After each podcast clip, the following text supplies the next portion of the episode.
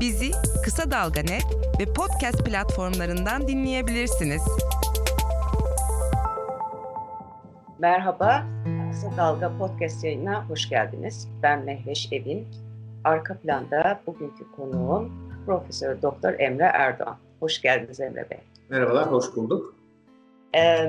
Emre Erdoğan ve Pınar Uyan Semerci e, ve bir ekip olarak hazırladıkları e, araştırmayı, yaptıkları araştırmayı sundular. Bunun ismi Türkiye'de kutuplaşmanın boyutları 2020. E, buna dair sunumlarını da yaptılar ama e, biz de bugün Emre Bey'den biraz daha detaylandırması, neden bu e, bulguların önemli olduğunu e, anlamaya çalışacağız. Öncelikle Emre Bey kısaca bir e, bu araştırmanın e, daha önce de yapıldığını e, biliyorum farklı yıllarda. Hem ondan bahsederseniz hem de ortaklarından bahsederseniz sevinirim. Buyurun. Yaptığımız araştırma çalışması aslında daha büyük bir projenin Türkiye'de kutuplaşmayı azaltmak için stratejiler ve araçlar projesi. Kısaca Turkuaz Lab projesinin bir parçası. Biz bu ismin baş harflerinden Turkuaz'ı çıkarttık kısaltma olarak ve veri sitemimizin ismi de bu. Turkuaz Lab projesinin amacı bireylerdeki kutuplaştırıcı tutumları azaltmak üzerine bir müdahale aracı geliştirmek. Bizim niyetimiz eğer başarabilirsek bunu da zaman gösterecek. Bireylere yönelik bir eğitim programı geliştirmek. Bu oyunlaştırılmış ve oyun içeren bir eğitim programı olacak. Bu programla beraber insanların daha az kutuplaştırabilmesini sağlamayı hedefliyoruz. Bunun bir başlangıcı olarak da Türkiye'de kutuplaşmanın boyutları 2020 araştırmasını yaptık. 4000 kişilik bir araştırma ve onda lansmanı dün gerçekleştirildi. 29 ilde toplam 500 örneklem noktamız var. Bu tabii ki Türkiye'yi ciddi oranda kapsıyor. Evet. Ee, peki neden e, yani kutuplaşma ile ilgili bunu hep konuşuyoruz. Siyasetçiler e, de bunu dile getiriyor. E, işte Türkiye kutuplaşıyor, Türkiye ayrışıyor vesaire. E, bu neden önemli? Çünkü siz bir de bu sefer bunu buna dair kutuplaştırmayla ilgili artık fikirler birazcık değişsin diye bir eğitim de düzenlemeyi düşünüyorsunuz. Bu mesele neden bu kadar önemli? Siz neden e, buna ağırlık verdiniz? Burada da e, bizim genelde yaptığımız bir espri var. Kutuplaşma konusunda da kutuplaşıyoruz. Yani bazılarına göre kutuplaşmada bir sakınca yok. İnsanlar fikir ayrılığı taşıyabilir diyorken bazıları da bu kutuplaşma bir sorun diyor. Biz biraz daha kutuplaşma bir sorun diyenlerdeniz ki bu inisiyatifi başlattık. Neden sorun? Önce bizim bahsettiğimiz kutuplaşma duygusal kutuplaşma. Yani farklı siyasal kutuplaşma var, insanların ideolojik mesafesinin artması var, konu bazında anlaşmamalı var. Önemli değil. Duygusal kutuplaşma dediğimiz şey insanların birbirleriyle yaşama arzusunun azalması. Öncelikle birbirinden hoşlanmamakla başlıyor. Farklı parti tabanları birbirini artık sevmiyorlar. Daha sonra biz bu adı tanımı biraz daha ileri götürüyoruz. İnsan dışılaştırma ve ötekileştirme süreçleri başlıyor. Ve bu da bildiğimiz demokrasiye zarar veriyor. Çünkü bildiğimiz demokrasi bizim kanaatlerimizi serbestçe birbirimize söylediğimiz ve kanaatlerimizi değiştirebildiğimiz bir ortamı vaat ediyor bize ama biz bundan çıkıyoruz. Amerika sadece bizde değil Amerika Birleşik Devletleri'nde de bu sorun var. Buna siyasi sektöryenizm diyorlar ya da siyasi kabilecilik diyorlar. İşte böyle bir ortamda kabilecilik yaparsanız, sektöryenizm yaparsanız önünüze gelen bir konuyu kendi ağırlığıyla değil kimin söylediğine bakarak yargılamaya başlıyorsunuz. O zaman da tartışmalarınız siyasal kimlik sayımına dönüşüyor. Kaç tane AK Partili var, kaç tane CHP'li ama bizim en acil sorunlarımızı gerçekten akıl yoluyla ve diyalogla tartışmamız lazım. Kutuplaşma buna zarar veriyor. Bunu yapamaz hale geliyoruz. Siyasi kabilecilik dediğiniz şey başka e, dünyanın başka yerlerinde de işte Avrupa'da vesairede e, benzer şeylere rastlanıyor mu?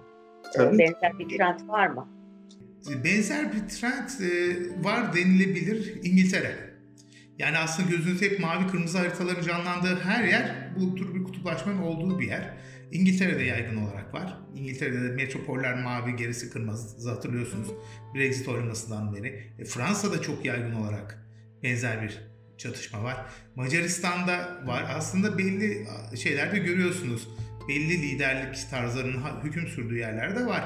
Dolayısıyla böyle bir şey var. Doğu Avrupa'da esas demokrasi daha kırılgan hale getiriyor. Çünkü Doğu Avrupa'da çoğunlukla baktığınızda merkezde eğitimli, küreselleşmeye adapte olmuş, dünyayı farklı şekilde algılayan bir elit ile çevrede reaksiyoner bir halk oluyor ve bunlar arasındaki gerilim de zaten kutuplaşmaya geçiyor. Çünkü o gerilim sadece fikir ayrılıklarına kalmıyor. Birbirinden haz etmeme meselesi diğer şeyleri de açıyor. Diğer gerilimlerin de yolunu açıyor ve uzlaşmayı imkansız hale getiriyor. Sizin açınızdan bu araştırma, e, bu yılki araştırma diyeyim, e, en çok hangi bölümleri e, bu araştırmanın amacı açısından çok e, öne çıktı e, ya da siz e, özellikle şu şu noktalar var bunlar önemli dersiniz. Öyle genel bir giriş yapalım ayrıntılara da geçelim. Bizim kutuplaşmayı somut olarak gördüğümüz yer insanların birlikte yaşama arzusu dediğimiz yer. Bunu biz üç tane parametreyle ölçüyoruz aslında. Bunlardan bir tanesi sosyal mesafe. Şimdi biz e, korona döneminde sosyal mesafeyi olumlu bir anlam atfetmeye başladık ama aslında olumsuzdur. 1920'lerde geliştirilmiş bir kavramdır ve insanların birbiriyle yaşamama istediğini gösterir.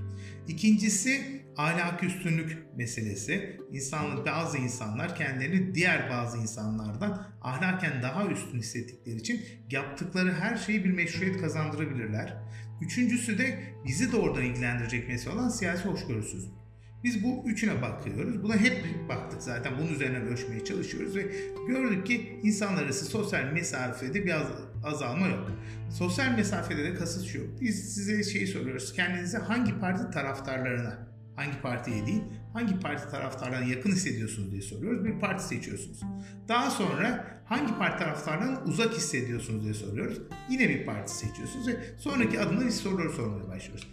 Peki siz bu parti taraftarlarıyla komşu olmak ister misiniz? %60 hayır diyor. Çocuğunuzun evlenmesini ister misiniz diyoruz kızınızın ya da oğlunuzun %75 hayır diyor. Hangi evet. parti taraftarı için yani isim olarak değil de hani belirgin bir kitle var mı ki e, daha yüksek bir oranda bu anlamda bir hoş, bir hoş. Var en uzak hissedilen parti taraftarı genelde HDP oluyor. %40 civarında bir oranda HDP'leri insanlar kendilerine daha uzak hissettiklerini söylüyorlar sorduğunuz zaman. Yani %40 civarında bir şey. Her partinin bir kendi ötek diğeri var diyoruz biz. Ee, AK Partiler için CHP'liler ve HDP'liler, CHP'liler için HDP'liler ve AK Partiler, MHP'liler için HDP'liler ve CHP'liler, İyi Partililer için AK Partiler ve HDP'liler ve HDP'ler için de AK Partiler ve MHP'ler yani olabilecek bütün kombinasyonlar birbirini söylüyor zaten. Dolayısıyla da sizin de söylediğiniz gibi biz o partinin çocuğu, o partinin çocuğuyla dediğimiz zaman %50-40'ı HDP'linin çocuğu olarak anlıyor. %22'si de AK Parti'nin yani sorunun formatı da bu. Dolayısıyla kastedilen şey bu. Ee, dediğim gibi çocukların oynamasını istemeyen oranı %70 civarında, komşu olarak istemeyen oranı %60, kız alıp vermek istemeyenlerin, çocuk alıp vermek istemeyen oranı %75 civarında. Bu ciddi bir sosyal mesafe anlamına geliyor. Yani insanların bir arada yaşamak istemediği anlamına geliyor. Daha önceki araştırmalarla tabii aynı e, insanlarla da konuşulmadığı için birebir bir karşılaştırma yapmak istemiyorsunuz. Ama e, en azından genel anlamda e, bu anlamda e, benzer sorular vardı çünkü daha önceki araştırmalarda da diye e, karşılaştırma değil ama bir farklılık, anlamlı bir farklılık olarak e, bir şey söyleyebilir misiniz bu tabloda? E, tabii yani biz zaten e, şöyle bir şey, bütün araştırma sonuçları Turkuazlab.org sitesinde var. Yani biz burada e, kendi sonumuza yapmasak bile yapmak isteyen gidip oradan e, yapabilir. Kaçınmamızın sebebi şu, 2 yıl, 3 yıl arayla ve Türkiye'nin çok ciddi travmalar yaşadığı dönemlerde yapılmış anketlerde baz kayıyor. Bazın kayması şu, bir kere seçmen kitlesi değişiyor. Soruyu sorduğumuz 18 yaş üstü aynı değil. Yani ilkini yaptığımızdan bu sene 5 yıl geçmiş, %10'u değişmiş durumda. Bunu geçelim. İkincisi bizim pivot dediğimiz nokta hangi parti taraftarına yakın istediğiniz. O değişiyor. Mesela biz bunu şu şekilde yaşadık. 2015'te MHP vardı. 2017'de MHP ikiye bölündü. İyi Parti. Şimdi nasıl karşılaştıracağız? Şimdi DEVA ve e, Gelecek Partisi geldi. Yani Türkiye'de partiler bölündüğü için tabanlar da bölünüyor ve sizin pivotunuz sürekli oynamaya başlıyor. Karşılaşmadan kaçma sebebimiz o. Hani yoksa karşı veriler karşılaştırılabilir. Hepsi açık olarak duruyor. Birinci sırada HDP oldu. Ama şu biz 2015'te 2017'de HDP'yi birinci sırada gösterirken şunu söylüyorduk. Bakın bu ülke neler yaşadı? HDP en öteki parti olmaktan çıkmadı diyorduk. Söyle vurgulamamızın sebebi. Şimdi 2020'ye geldiğimizde bir 12 puanlık düşüş görüyoruz ortada HDP'de. Şimdi bu HDP'de 12 puanlık düşüş. %52'ymiş daha önceki çalışmada, 2017 çalışmasında HDP'yi diğer parti olarak seçenler şimdi %40'a inmiş. Bir 12 puanlık azalış var. Şimdi bu azalış nereye gitmiş? Bir miktarı CHP'ye gitmiş, bir miktarı da AK Parti'ye gitmiş, diğerlerine dağılmış. Yani şöyle eğer Türkiye aynı ülke olarak kalsaydı HDP'yi öteki olarak görenlerin oranı azalmış diyecektik. Yerine AK Parti ve CHP. Tabi bu biraz daha karmaşık. Bu neden olabilir? Birinci açıklamamız ve en ikna edici açıklamamız buradaki diğer parti dediğimiz mesele bir tür işaretle oluşuyor. Yani birazdan geleceğimizi düşünüyorum. Elitler ve liderler bir partiyi diğeri olarak işaret etmeye başlıyorlar. Ve o insanlar tarafından algılanıyor. Bunda bir azalma olma olasılığı var. Yani çatışma artık elitler düzeyinde AK Parti CHP çatışmasına dönüşmüş olabilir. Mümkün. Yani buna da e, yani dediğim gibi bunun için bir ayrı çalışma yürütmek lazım. Elit düzeyinde retorik çalışması yapmak lazım. O bizde yok. İzlenimsel. İkincisi bir de görünür olmak gerekiyor.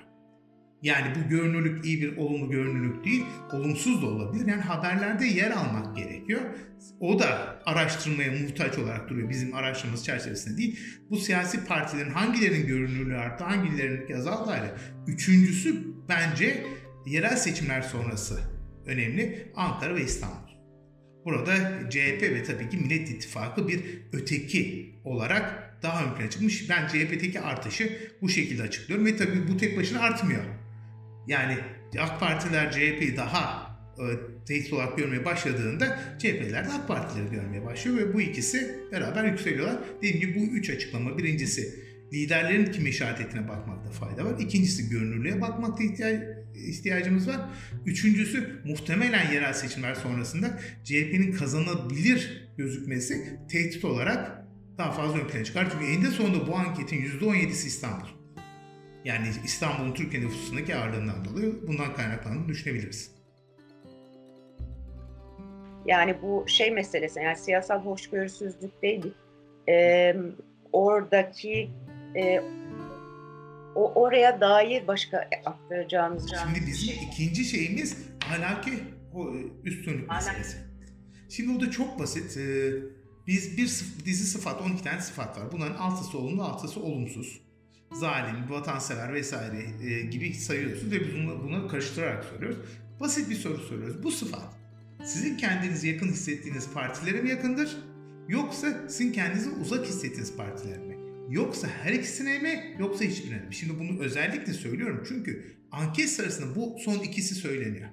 Yani isterseniz isterse görüşlen kişi hiçbirine diyebilir, her ikisine de diyebilir.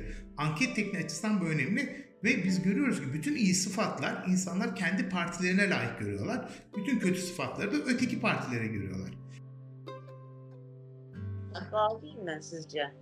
Ee, yani kendi düşüncelerini, kendi şeyini e, tabii ki yani kendince bir rasyonel bir hale getirmesi lazım. İnsanlar bunlar 200 deyip hem de oraya oy vermeyi kendi kendine söyleyebilir mi?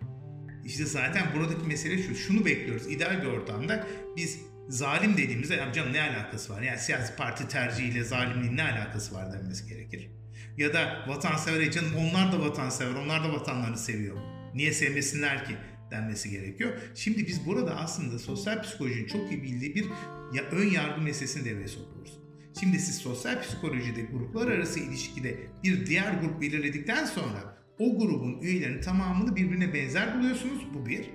Kendi grubunuzu üstte buluyorsunuz. Bu iki. Üçüncüsü bütün iyi sıfatları homojen olarak kendi grubunuza e, ve bütün kötü sıfatlı öteki. Şimdi bir tane bu karşıdan insan geliyor. Nasıl bir insandır diyoruz diye düşün, hayal kuruyoruz. Ne bileyim diyorsunuz. Örnek veriyorum X partisine veriyor. Ha o zaman zalimdir. İşte bu düşünme hatası. Bunun olmaması gerekiyor. Yani bunun ipucu olarak çalışmaması gerekiyor. Ve biz de şey bekliyoruz. Tamam %7'si bunu söylemesi ama estağfurullah ne alakası var bekliyoruz. Niye bir insan siyasi parti tercih yüzünden? Hep olan bir şey muhtemelen. Daha önce ölçmediğimiz için bilmiyoruz açıkçası. Yani daha önce biz ölçtüğümüz sürece vardı bu. Yani ise 2015'ten itibaren 2000'lerde 80'lerde de muhtemelen vardı.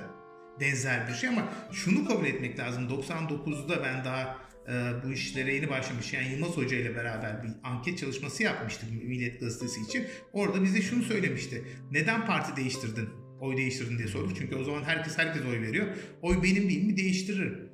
Şimdi burada oy değiştirmek sıfat da değiştirmek anlamına geliyor artık. Ama orada herkes 90'larda herkes herkese oy veriyordu.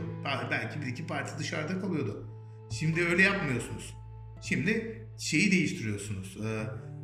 Kendi sıfatınızı değiştiriyorsunuz. Vatansever diye görüyorsunuz kendinizi. Sonra birden öteki tarafa geçemiyorsunuz. İşte o da bariyer oluşturuyor.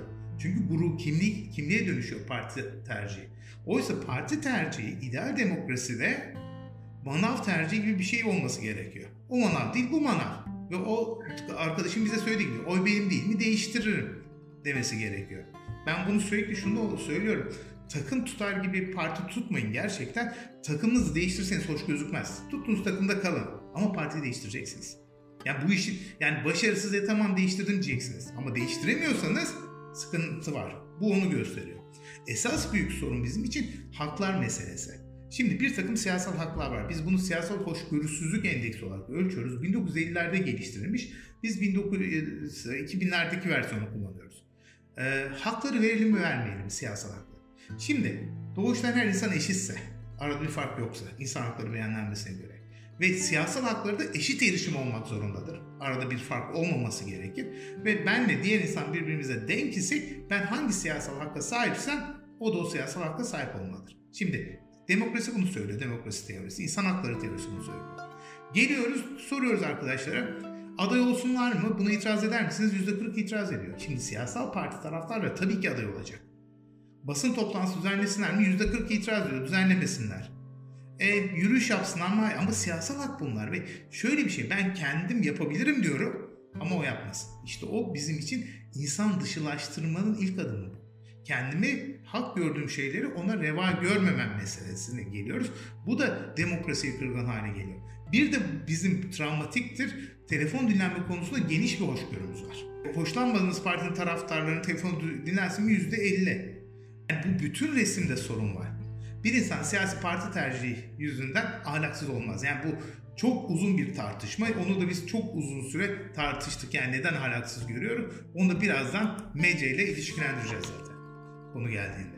İşte bunlara baktığımız zaman Türkiye'de çok ciddi sorun var. Çünkü bu şekilde demokrasi, bildiğimiz demokrasi yürütemeyiz. Birbirimizden bu kadar haz etmeyerek. O yüzden de bu müdahale projesini biz yapmaya çalıştık. Kapılarına kilit vurulan hatta bombalanıp yıkılan camiler vardır. Mazlum ve mahzun yüz milyonlarca Müslüman zulme uğramaktadır.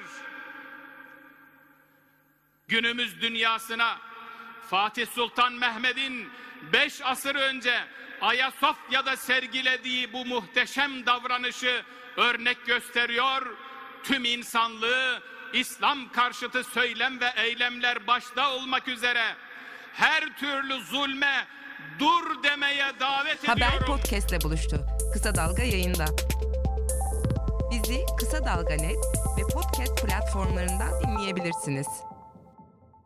Konuya göre kutuplaşma diye de bir başlık vardı. Yani atladığım bir şey varsa konuya göre kutuplaşmada bir e, benim mesela e, dikkatimi hepsi çok çekiyor. Çünkü Ayasofya'nın cami olarak açılması evet. İstanbul e, ana dilde eğitim ve otoyol e, gelir garantisiyle ilgili sorular var. Evet. Açıkçası ben burada e, Ayasofya konusunda çok şaşırmadım. Çünkü mesela CHP taraftarının e, çok düşük bir destek vereceği Tabii varsayarken yüzde 34 az bir rakam. Evet, üçte bir. Hı hı.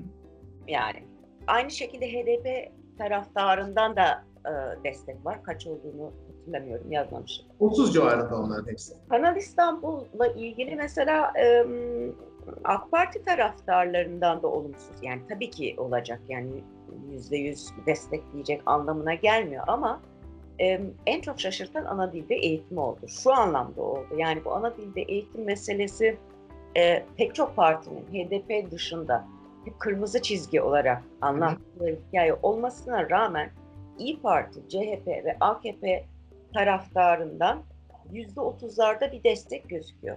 MHP'den yüzde yirmi bir destek yok. Evet. Ben şaşırdım. Bilmiyorum yani. Bu bizim iki aşama bir sorunuz diye geri kalan kısmı daha sonra raporlayacağız. Çok biraz karmaşık. Şunu da sorduk biz. Peki sizin haz etmediğiniz parti taraftarlarının yüzde kaçı bunu destekliyor diye de sorduk. Yani mesela CHP'liye tamam siz desteklemiyorsunuz onu öğrendik %33 destekliyor. Peki AK Partiler diyelim onu söyledi. AK Partilerin sizce ne kadar bunu destekliyor dediğimiz zaman %100'ü diyenler var. Buna yanlış algılıyoruz. Yani tutturuyorlar ortalama olarak baktığımız zaman tutturmada bir sorun yok. O iyi bir şey. Yani düşündüğümüz kadar vahim bir şey değil ama sistematik olarak yanlış tahmin edenler var. Yani CHP'lerin tamamının e, Kanal İstanbul'a karşı olduğunu düşünüyor. Ya da AK Partilerin tamamının... Şu anda farkındayız. Evet. AK, şimdi... Kafamda bir şey var çünkü. AK Partilerin tamamının Kanal İstanbul desteklediğini düşünüyorsanız üçte bir oranda hata yapıyorsunuz matematiksel olarak.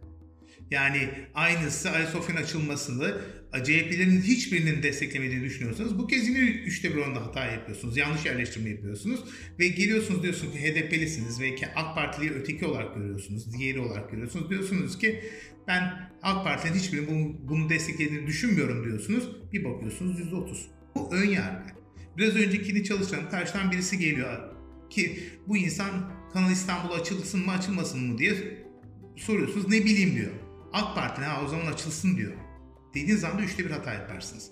Biz bunu göstermeyi hedefliyoruz. Yani ön yargılarımızın olduğunu söylemeye çalışıyoruz. O e, burada açıklamadık biraz karışık bir mesele anlatması yani uzun anlatmaya gerekiyor. Ve burada da zaten şu geliyor. Siyasetçiler hep onu yükleneceğiz siyasetçiler ve medyaya yükleneceğiz. Siyasetçiler toplum olduğundan daha uzakmış gibi sergilemeyi seviyorlar. Çünkü o gruplar o kadar anlamlı olmaz.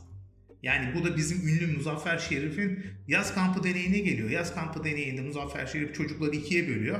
Birine sarı girdiriyor, birine mavi girdiriyor ve bunları rekabet ettiriyor. Bir süre sonra bakıyorlar bunlar birbirinden nefret etmeye başlıyor. O sarı ve mavi absürt bir tanımlama. Şimdi siyasi parti taraftarı tabii bu kadar absürt bir tanımlama değil ama buna yakın olsa iyi olur.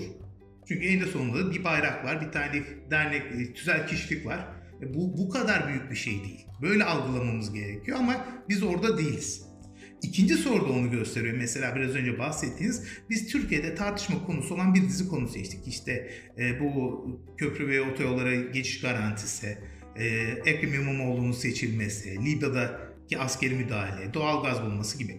Ve bir dizi duygu saydık. 8 tane duygu bizim her zaman hissettiğimiz 4 olumlu 4 olumsuz ne hissettirir dedik insanlara. Ve şunu gördük ki aslında bir duygusal kutuplaşma da orada. Mesela e, ilkinden başlayalım. Bu garanti bir ödeme yapılması muhalefet partilerinde olumsuz duygular oluşturuyor, oluşturuyor ama iktidarda kadar olumsuz bir duygu oluşturmuyor. Ee, İmamoğlu'nun seçilmesi muhalefette olumlu oluşturuyor, iktidarda olumsuz oluşturuyor. Libya'da benzer farklılıklar var ama mesela işte uzlaştığımız bir yer var. Karadeniz'de Doğalgaz bulunduğu zaman herkes olumlu duyuyor. Yani %90'ı en azından olumlu oluyor. Burada bir uzlaşıyoruz. Grafik bunu gösteriyor. Şimdi bu duygusal mesele önemli. Yani siyaseti duygulardan arınmış olarak yapamayız. Ve hangi duyguyu hissedeceğimiz de zaten yukarıdan aşağıya geliyor. Yoksa bunlar gazete haberidir. Bu gazete haberinin mutluluk verici mi, öfke mi uyandıracağı aslında çok geniş bir alt ardı unsuru ve bu ardı da siyasetçiler ve medya oluşturur. O yüzden biz de bunu yaptık. Bu da duygusal kutuplaşma olduğunu gösteriyor. Eğer doğal gazda da duygusal kutuplaşma olsaydı zaten büyük bir sorunumuz var demekti. Yani o en azından yok.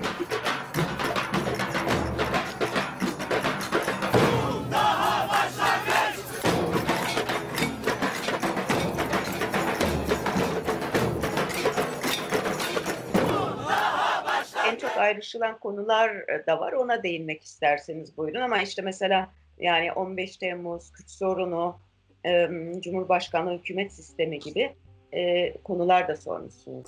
Bu şimdi şöyle bir şey, e, bizim en büyük iddiamız siyasal parti tercihlerinin kimliğe dönüştüğü, kimlik gruplarına dönüştüğü. Ve kimlik grubuna dönüştüğünüzde ve dönüşmenize yol açan şey de kendi tarihçenizi yazmak. Her grup kendi tarihçesini yazar, kendi efsanelerini yazar. İşte bu Hobsbawm'ın bahsettiği icat edilmiş gelenekler dediğimiz mesele ya da Benedict Anderson'ın bahsettiği e, tahayyül edilmiş milletler, hayali cemaatler meselesi falan hepsi budur. Bir geriye doğru öykü yazmaya başlarsınız ki o mantıklı gözüksün. Bunu bir yerde seçilmiş travmaya kadar gider. Van Volkan'ın bahsettiği.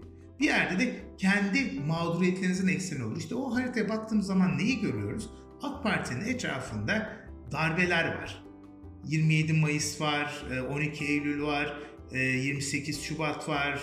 Bu işte Gezi'yi de buraya dahil ediyorlar.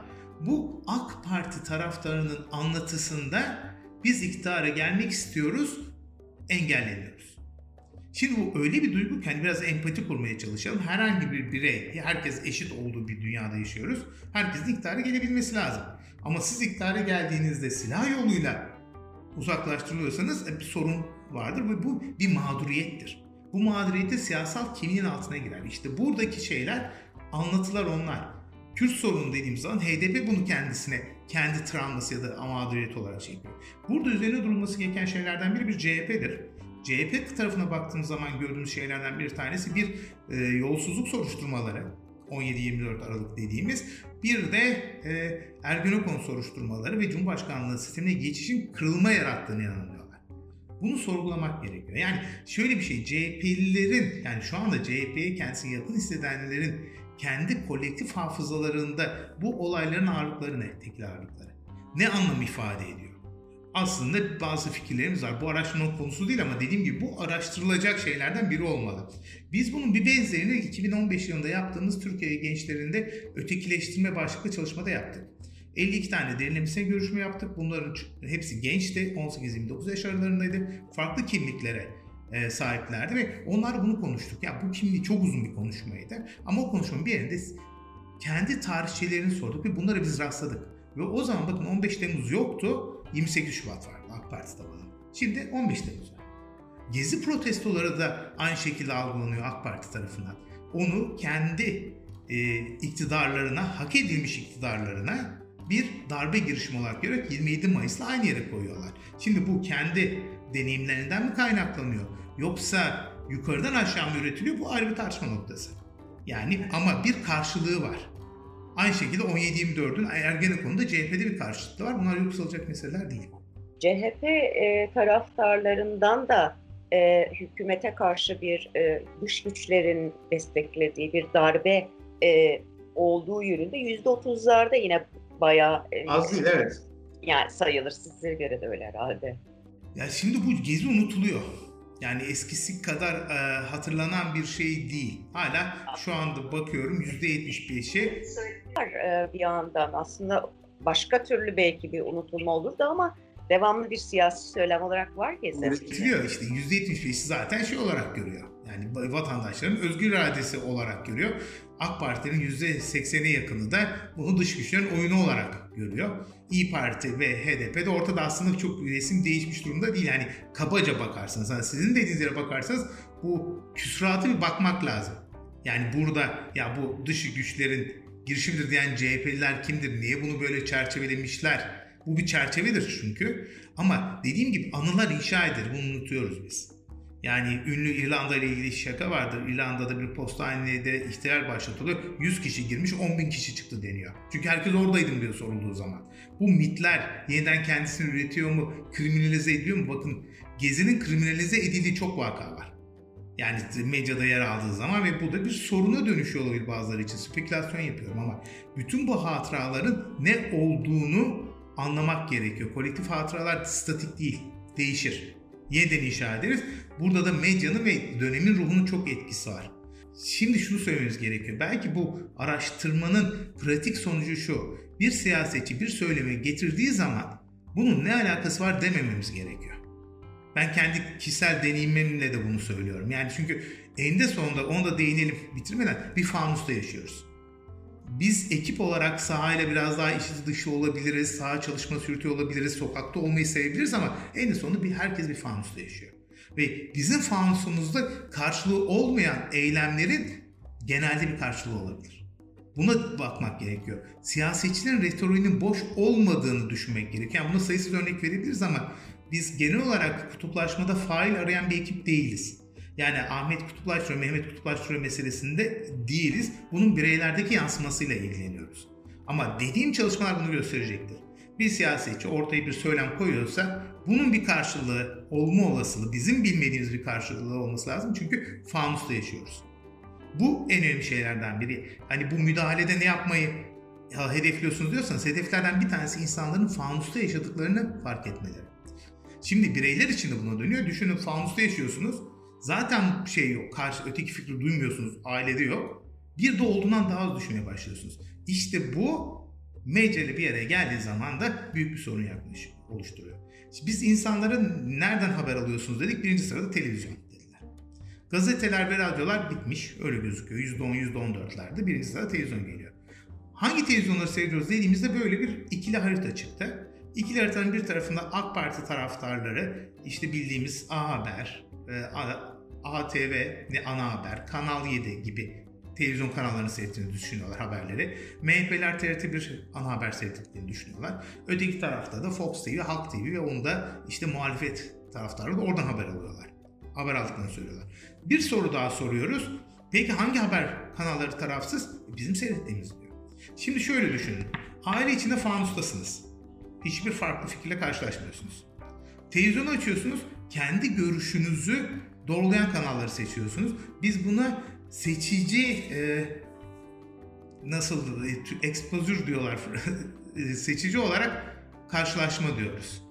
Yani seçiyor. Ne hangi haberle karşılaşacağım seçiyorum. Kanal değiştiriyorum hoşuma gitmeyense. Ve şöyle bir gerçek de var. İnsanlar deneyimle dünya hakkındaki görüşlerin çoğunu medya aracılığıyla alıyorlar. Yani şöyle düşünürseniz bir gün içerisinde 10 kişiyle konuşuyorsunuz. 5 kişiyle birebir tanı tartışıyorsunuz ama dünya hakkında bilgi yağıyor. Ve siz ön yargılarınızı, dünya hakkındaki kalıp yargılarınızı medya yoluyla oluşturuyorsunuz. Şimdi sizin A bloğunun kendi medyası ve kendi medyasından haber alıyor. Onun dünyası böyle bir dünya. Öteki tarafta da B bloğu var. O da başka bir bloktan haber alıyor. Onun dünyası da böyle bir dünya. Ve iki dünya kesişmiyor. Ana akım medya olmadığı için, ana bir ortadan bir haber alma olmadığı için artık ülkemizde kutuplaşmış bir medya olduğu için insanlar diğer insanların görüşleriyle karşılaşmıyorlar. Yani o ortada derken bu bizim e, gazetecilerin de çok kendi aramızda tartıştığı şeyler ama e, bu kutuplaşmayla da birlikte olan aslında e, bir tarafa siyaseten kendini daha yakın hissedenlerin bir tarafa e, eğilmesi evet. e, ve çalışabilmesi aslında. Yani bir, bir A grubunda çalışanlar B grubunda çalışamaz gibi bir şey var artık. Eskiden böyle bir şey yoktu. Yani, yani daha de böyle bu kadar yaygın değildi. Yani benim işte bu işlerle ilgilendiğim 2000'lerin başındaki dönemde bazı gazeteler toplumdaki her segmentten birilerini barındıracak şekilde bir portföyleri olurdu.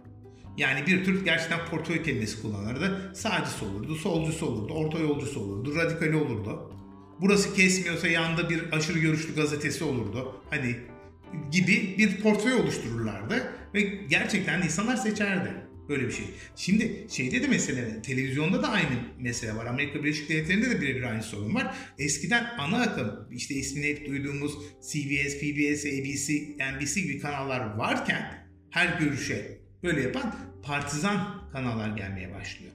Yani işte e, şu seçim döneminde gördüğümüz gibi CNN gibi Amerika'nın CNN, Amerika'nın Fox'u, MSNBC ciddi partizan öteki görüşe yer vermiyor vesaire. Dolayısıyla siz oraya takılıyorsunuz.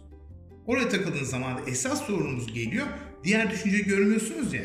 Diğer düşünce sahibiyle ilgili algınız değişiyor. Şimdi siz bir gerçeğe inanıyorsunuz. Gerçek bu. Aşikar bir gerçek var. Karşıdan gelen insan bu görüşe katılmıyorsa ya münkirdir, inkar ediyordur ya sapkındır, sapmıştır ya da çıkarı vardır ve her türlü şekilde zehirlidir, sağlıksızdır. Bu yüzden kabilecilik kavramını kullanıyoruz. Kabile küçük bir kitle olduğu için zehirlenmekten korkar, yabancıdan korkar. Karşıdan gelen insan farklı bir gerçekliği öne sürdüğü için onun bir yabancı olduğunu, onun zehirli hastalıklı olduğunu düşünmeye başlıyoruz. Bu da işte tiksinti meselesine getiriyor ki olacak iş değil. Yani konuşamazsınız bu şekilde. Sosyal medyada buna çare değil. Yani sosyal medyada da biz e, çok farklı fikirlere e, maruz kalan insanlar değiliz. Orada da dislike atıyoruz. Hoşlanmadım. Bir daha zaten Facebook önüme götürmüyor o sevmediğim insana. Gittikçe homojenleştiriyor algoritması nedeniyle. Twitter'da onu ben kendim yapıyorum. Zaten Twitter'da akıyor birisini siliyorum. Bir dakikaya bakar. Yani dolayısıyla gittikçe homojenleştiriyoruz ve bunun tersi bir çaba gerektiriyor. Bu platformlar buna izin vermiyor. O yüzden de medyanın temsilleri önemli. Medya nasıl temsil ediyor? medyanın üzerine çoğulcu medyaya düşmemiz iyi olmasının sebebi bu. Çok- Tersinden medyanın kontrolü de ayrı bir işte önemli. E, o tabii yani şu anda biz birinci aşamadayız. Önce bir serbestleştirelim sonra kontrol ederiz aşamasına geldik ama ama çok yani hepimizin birinci olarak farklı görüşlere maruz kalabileceğimiz bir e, bilgi ortamında olmamız gerekiyor. Bu olmazsa kutuplaşma da olur, işte yanlış bilgi de olur, infodemi de olur, her türlü sonra karşı karşıya kalırsın. Biz aslında şeyi de sorduk yani yanlış haberle karşılaşıyor musunuz diye sorduk. Bu ünlü Oxford'un yaptığı araştırmada ve %60'ı bir şekilde karşılaşıyorum diyor. Şimdi Oxford'un çalışması burada biter. Kimden karşılaşıyorsunuz görmez. Biz onu da sorduk. Peki kim yer veriyor dedik. Muhalefet partileri özellikle CHP hükümete yakın kanalları ve hükümeti destekleyen sosyal medya hesaplarının olduğunu söylüyor.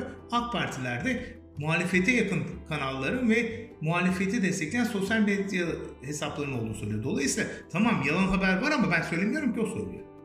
Bu da bu da dediğimiz resmi. İşte burada WhatsApp gruplarında karşılaşmadıklarını söylüyorlar. O tabii ki şöyle bir çerçeveleme yaptık. Diğerler o kadar kötü durumda olmalı ki WhatsApp iyi geliyor. Çünkü başka çalışmalarımızdan biliyoruz ki WhatsApp yanlış bilginin, yalan haberin en çok yayıldığı yerler. olmak suçumuz.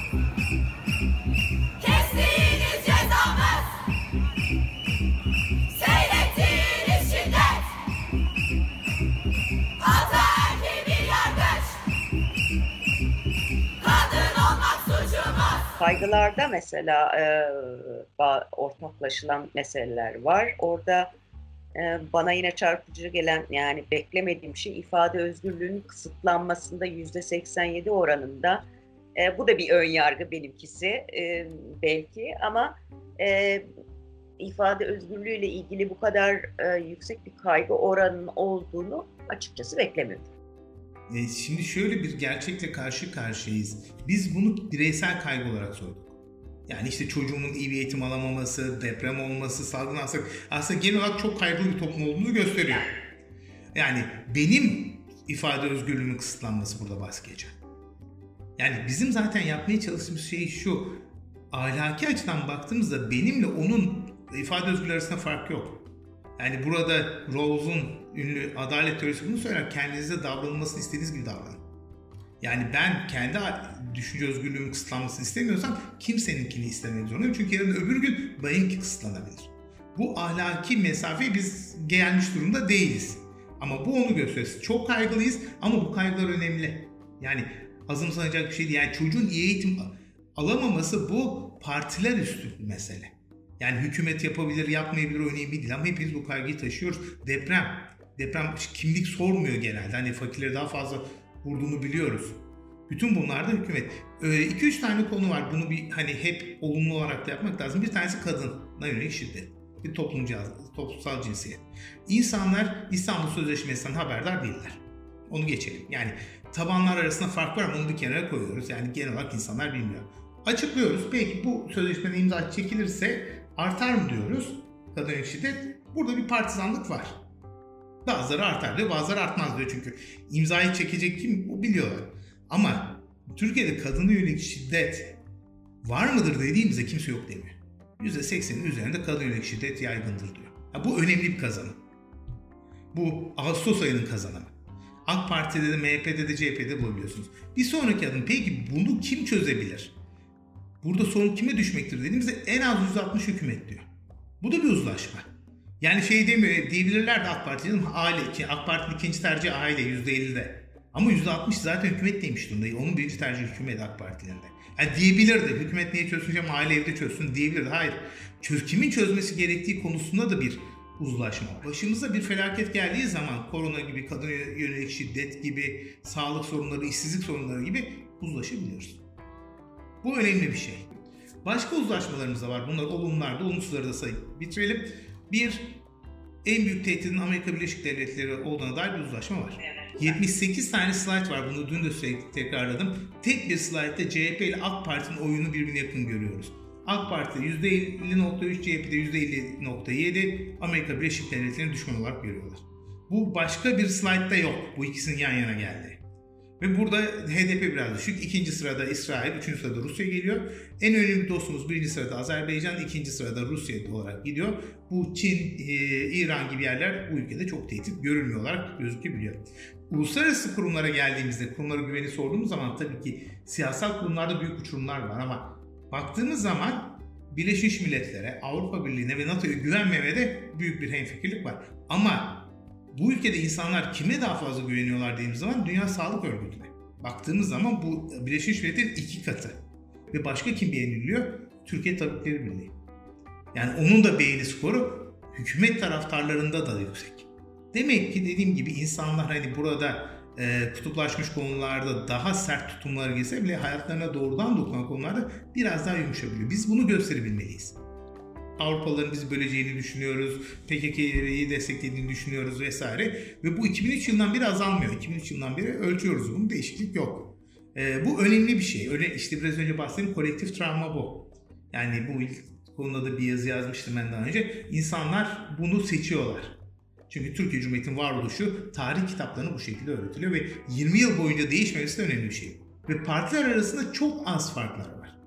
Yani AK Partisi de, CHP'si de, MHP'si de ay tamam bu sev sendromunun varlığına inanıyor. HDP'lilerde düşüş var ama muhtemelen o ayrımcılık vesaire gibi konulardaki notasyonlardan dolayı bir e, rahatsızlık yaratıyor. Başka şekilde sorusu olabilir. O da aynen duruyor. Bunlar da olumsuz ortaklıklarımız, olumsuz ortaklık adalarımız diyelim. Çok teşekkür ederim e, Emre Erdoğan. Toparlamak için belki bir e, son söz ya da atladığımız, e, önemli bulduğunuz başka bir başlık varsa ama yani bence gayet güzel, detaylı bir şekilde de incelemiş olduk birlikte. Yani tek bir şey söylenebilir. hafta sonu bir yazdığım yazıyı da o şekilde bitirdim. kutuplaşma karşısında çaresiz değiliz. Yani bunun makro e, çözümleri var, yapısal çözümleri var, başkanlık sisteminden kurtulmak gibi, e, yargı bağımsız hale getirmek, medyanın çeşidini sağlamak gibi ama mesela medya okuryazarlığı sağlamak, e, eleştirel bakış açısı sağlamak, kendi inançlarımızı, kör inançlarımızı sorgulayabilmek bizim yapabileceğimiz şey ve şöyle bir şey var, kamunun Sisyphos lanetine söylediği gibi insanın kendi kaderinin elinde olduğuna inanması gerekiyor. Biz kutuplaşmayı kendimize bir sorun olarak görerek onu çözmeye deneyerek bu yönde girişim yaparak kendi insanlığımızı ya da irademizi geri alma e, şansına sahibiz. Dolayısıyla bu hep söylediğimiz şey bu siyasetçilere bırakılmayacak kadar ciddi bir iş. Bunu yaparsa vatandaşlar yapacak, biz yapacağız. Yoksa kimse bizim için yapmayacak. Çok çok teşekkür ediyorum. Ben teşekkür ben. ediyorum. Bizi Kısa Dalga Net ve podcast platformlarından dinleyebilirsiniz.